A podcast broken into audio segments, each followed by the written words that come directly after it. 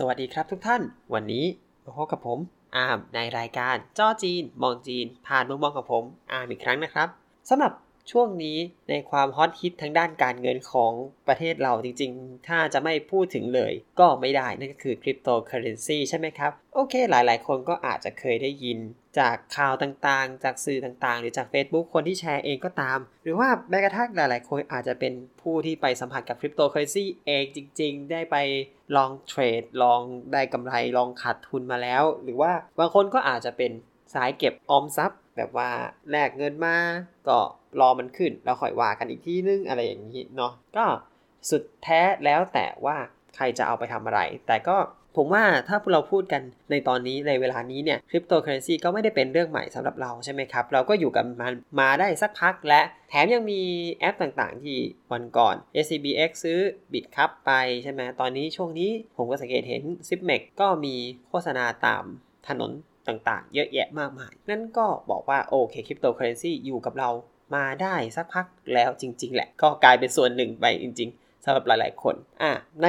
พอดแคสต์เราเราก็ต้องพูดถึงเรื่องของจีนใช่ไหมครับ ก่อนหน้านี้เนี่ยในตั้งแต่ช่วงปีที่แล้วเนี่ยหลาย ๆ คนอาจจะเคยได้ยินข่าวของที่รัฐบาลจีนเขามีการแบนคริปโตเคอเรนซีแล้วก็ตอนหลังก็มีการทลายเหมือง ซึ่งส่งผลต่อสถานการณ์ของคริปโตเคอเรนซีโลกว่ามันก็ทำให้มันตกไปเยอะเลยมูลค่ากว่าจะกอบกู้ขึ้นมาได้ แล้วก็ตกลงกันไปแบบโอ้ลากกันไปเยอะอะเรียกง่ายๆเยอะอะคำถามคือสิ่งที่มันเกิดขึ้นเนี่ยหลายๆคนก็จะคิดว่าแล้ว ทำไมรัฐบาลจีนถึงแบนคริปโตเคอเรนซีเรามาพูดกันในประเด็นนี้แหละฮะจุดนี้ ก็ก่อนอื่นเราก็ต้องบอกว่าคริปโตเคอเรนซีสิ่งที่เขาเกิดขึ้นมาด้วยไอเดียที่ว่าเราจะ decentralize นะครับ ก็เป็นเหมือนสกุลเงินที่ใช้แลกเปลี่ยนได้โดยที่ไม่ต้องผ่านตัวกลางใช่ไหมครับ เนื่องจากว่าระบบของธนาคารจริง ๆ ถ้าเราทำการค้าระหว่างประเทศเนี่ยอันนี้เป็นวิชาที่ผมเรียนมา แล้วก็ต้องมีการใช้ผ่านธนาคาร ซึ่งธนาคารก็โอเคมีความน่าเชื่อถือระดับหนึ่งแต่ว่า ข้อเสียของธนาคารคือเนื่องจากเขาก็เป็นธนาคารที่ทั้งหมดมันก็มีอยู่ไม่กี่เจ้า เพราะไม่กี่เจ้าเนี่ยเขาเก็บค่าบริการ ซึ่งการที่เราจะซื้อขายของกันระหว่างประเทศเนี่ยมีการแลกเปลี่ยนเงินตา ก็กินกำไรเป็นระดับหนึ่งแล้ว หรือบางคนที่จะต้องทำเป็นเหมือนเขาเรียกว่าเช็คสั่งจ่ายอย่างนี้ มันก็มีค่าบริการที่สูงเช่นกัน เพื่อไม่ให้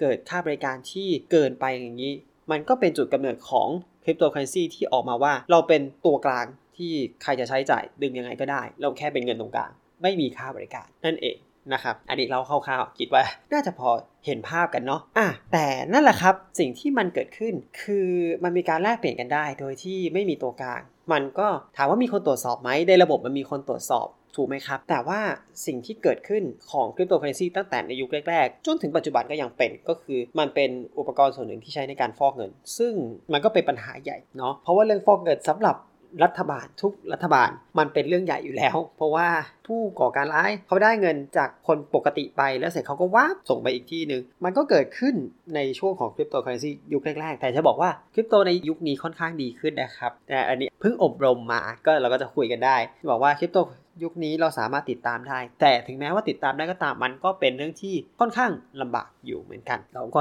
จะพูดคร่าวๆประมาณนี้ก่อนนะครับ สิ่งที่ทำให้รัฐบาลจีนตัดสินใจแบนคริปโตเคอเรนซีเนี่ยด้วยเหตุที่ว่าก็นี่แหละครับฟอกเงินเป็นเหตุหลัก เนื่องจากว่าจีนเนี่ย ก่อนหน้าที่จะคริปโตเคอเรนซีจะดังเนี่ยมันก็มีเหตุการณ์อยู่ประจำแล้วครับ เรื่องแชร์นี่เยอะเป็นพิเศษนะหลอกเงินการฉ้อโกงต่างๆ ซึ่งโดยปกติแล้วจีนดูแลเงินของตัวเองค่อนข้างจะ strict มาก เพื่อป้องกันสิ่งที่จะเกิดขึ้นทั้งหลายทั้งแหล่เหล่านี้นะครับ คือ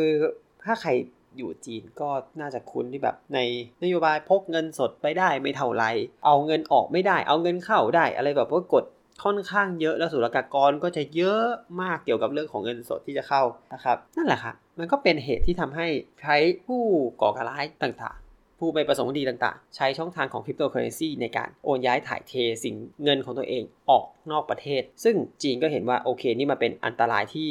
มันเกิดขึ้นได้เขาก็เลยบล็อกทิ้ง แต่ตอนแรกเนี่ยเขาบล็อกทิ้ง แต่เขายังไม่ได้บล็อกเรื่องการขุดเขาบล็อก ริปโตเคอเรนซีมันนานมาก มาก ๆ ตั้งแต่ผมอยู่จีนผมยังจำได้นะครับเขาบล็อกไปแล้วก็ออกเป็นหยวนดิจิตอลเขาพูดอย่างนี้ แต่ตอนนั้นเนี่ย ถ้าบอกว่าหยวนดิจิตอลออกมา ก็ดูแปลกๆ เพราะว่าจีนก็ใช้เงินแทบจะเป็นดิจิตอลอยู่แล้ว คือมีเงินทุกคนมีเงินฝากธนาคาร แต่ก็รูดเงินผ่านมือถืออยู่แล้ว มันก็ดูเป็นดิจิตอลอยู่แล้ว แล้วทำไมถึงต้องไปทำหยวนดิจิตอลก็ไม่มีใครตอบได้ ทุกวันนี้หยวนดิจิตอลออกมาใช้หรือยัง ผมก็ยังไม่ค่อยเห็นนะคือเขามีแหละเขาบอกเขามีแหละ แต่ผมเองก็ไม่เคยสัมผัส แล้วก็นั่นแหละครับ ก็ไม่รู้จะได้สัมผัสหรือเปล่า แต่ว่าทุกวันที่ผมซื้อของเถาเป่า ก็เหมือนเป็นหยวนดิจิตอลอยู่แล้วนะ แค่เป็นอยู่ในธนาคารเท่านั้นเอง นะครับ แล้วในต่อมาช่วงหลังเนี่ยทางจีนเขาก็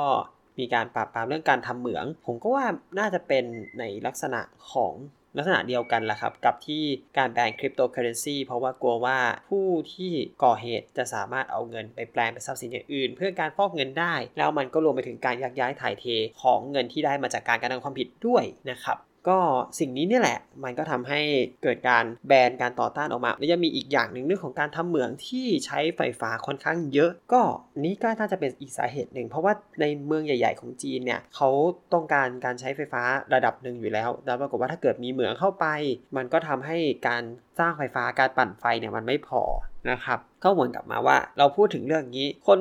ที่เป็นคนทั่วไปก็อาจจะคิดไม่ถึงเท่าไหร่ก็แบบว่า เอ๊ะทำไมรัฐบาลจะต้องมายุ่มยากอย่างนี้อย่างนี้ แต่ว่าทางฝั่งรัฐบาลเขาก็จะคิดคนละอย่างกับของเราใช่ไหมครับ สิ่งที่เกิดขึ้นในอันนี้ก็ดังในมุมมองของตำรวจเองก็จะบอกว่ามันเป็นเพื่อความปลอดภัยของเงินของบุคคลทั่วไป มากกว่า เพราะว่าในของคนทั่วไปก็จะคิดว่าโอเค เรามีเงินที่ปลอดภัยอยู่ในระบบ แต่ว่าทางรัฐก็จะคิดว่าเงินในระบบที่ควบคุมไม่ได้เนี่ยมันค่อนข้างอันตรายในการที่จะสมมติว่าเราจะไปบังคับ เพื่อที่จะเอามันกลับมาคอนเซปต์ก็ประมาณนี้แหละครับ พอจีนแบนคริปโตแบนเหมือนเรียบร้อยแล้ว ถามว่ามันเกิดผลอะไรต่อขึ้นมา ผลต่อไปที่เกิดขึ้นก็คือคนจีนก็เริ่มอพยพเอาเหมืองออก มาข้างนอก จริง ๆ ผมก็ต้องบอกว่าไทยเนี่ยเป็นหนึ่งในเป้าหมายของเหมืองของคนจีนเหมือนกันนะครับ อันนี้ไม่ได้มีข้อมูลจากไหนเลย คือมาจากคนรอบข้างเลย คือบอกว่าคน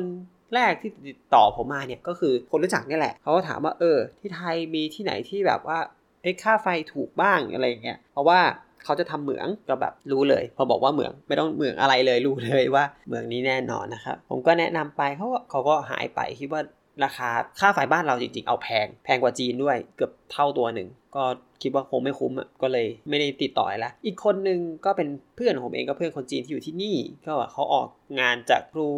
แล้วก็โดนชวนไปทำงานที่เกี่ยวกับคริปโตเคอเรนซีก็น่าจะเป็นเลขา ซึ่งอันนี้ไม่ต้องถามเลยว่าผมรู้ได้ยังไง เพราะว่าเดิมเขาไม่รู้ศัพท์พวกนี้เลยแล้วเขาก็มาถามผมว่าไอ้นี่คืออะไรนี่คืออะไรปอลอนี่คือคนจีนนะแล้วก็มาถามผมว่านี่คืออะไรขอบคุณฮะ เพราะว่านั่นแหละผมค่อนข้างสนใจในด้านนี้มันก็เลยจะ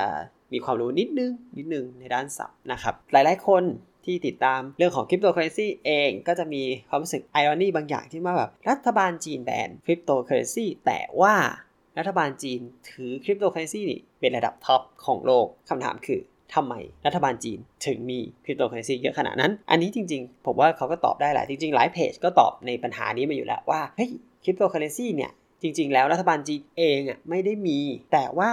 สิ่งที่เขามีอยู่นั้นก็คือสิ่งที่เขายึดมาจากผู้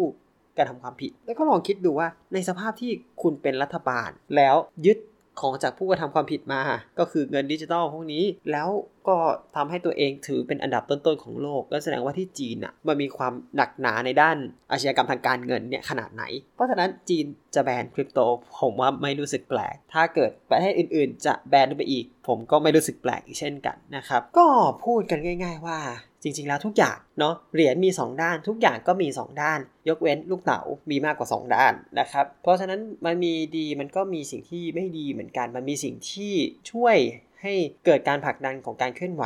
มันก็มีส่วนที่ช่วยให้ลดการเคลื่อนไหวก็มีนะครับ มันมีทั้งคุณและมีทั้งโทษถ้าถามว่ามุมมองของตัวผมเองกับคริปโตเคอเรนซีเนี่ยเป็นยังไง ผมเอง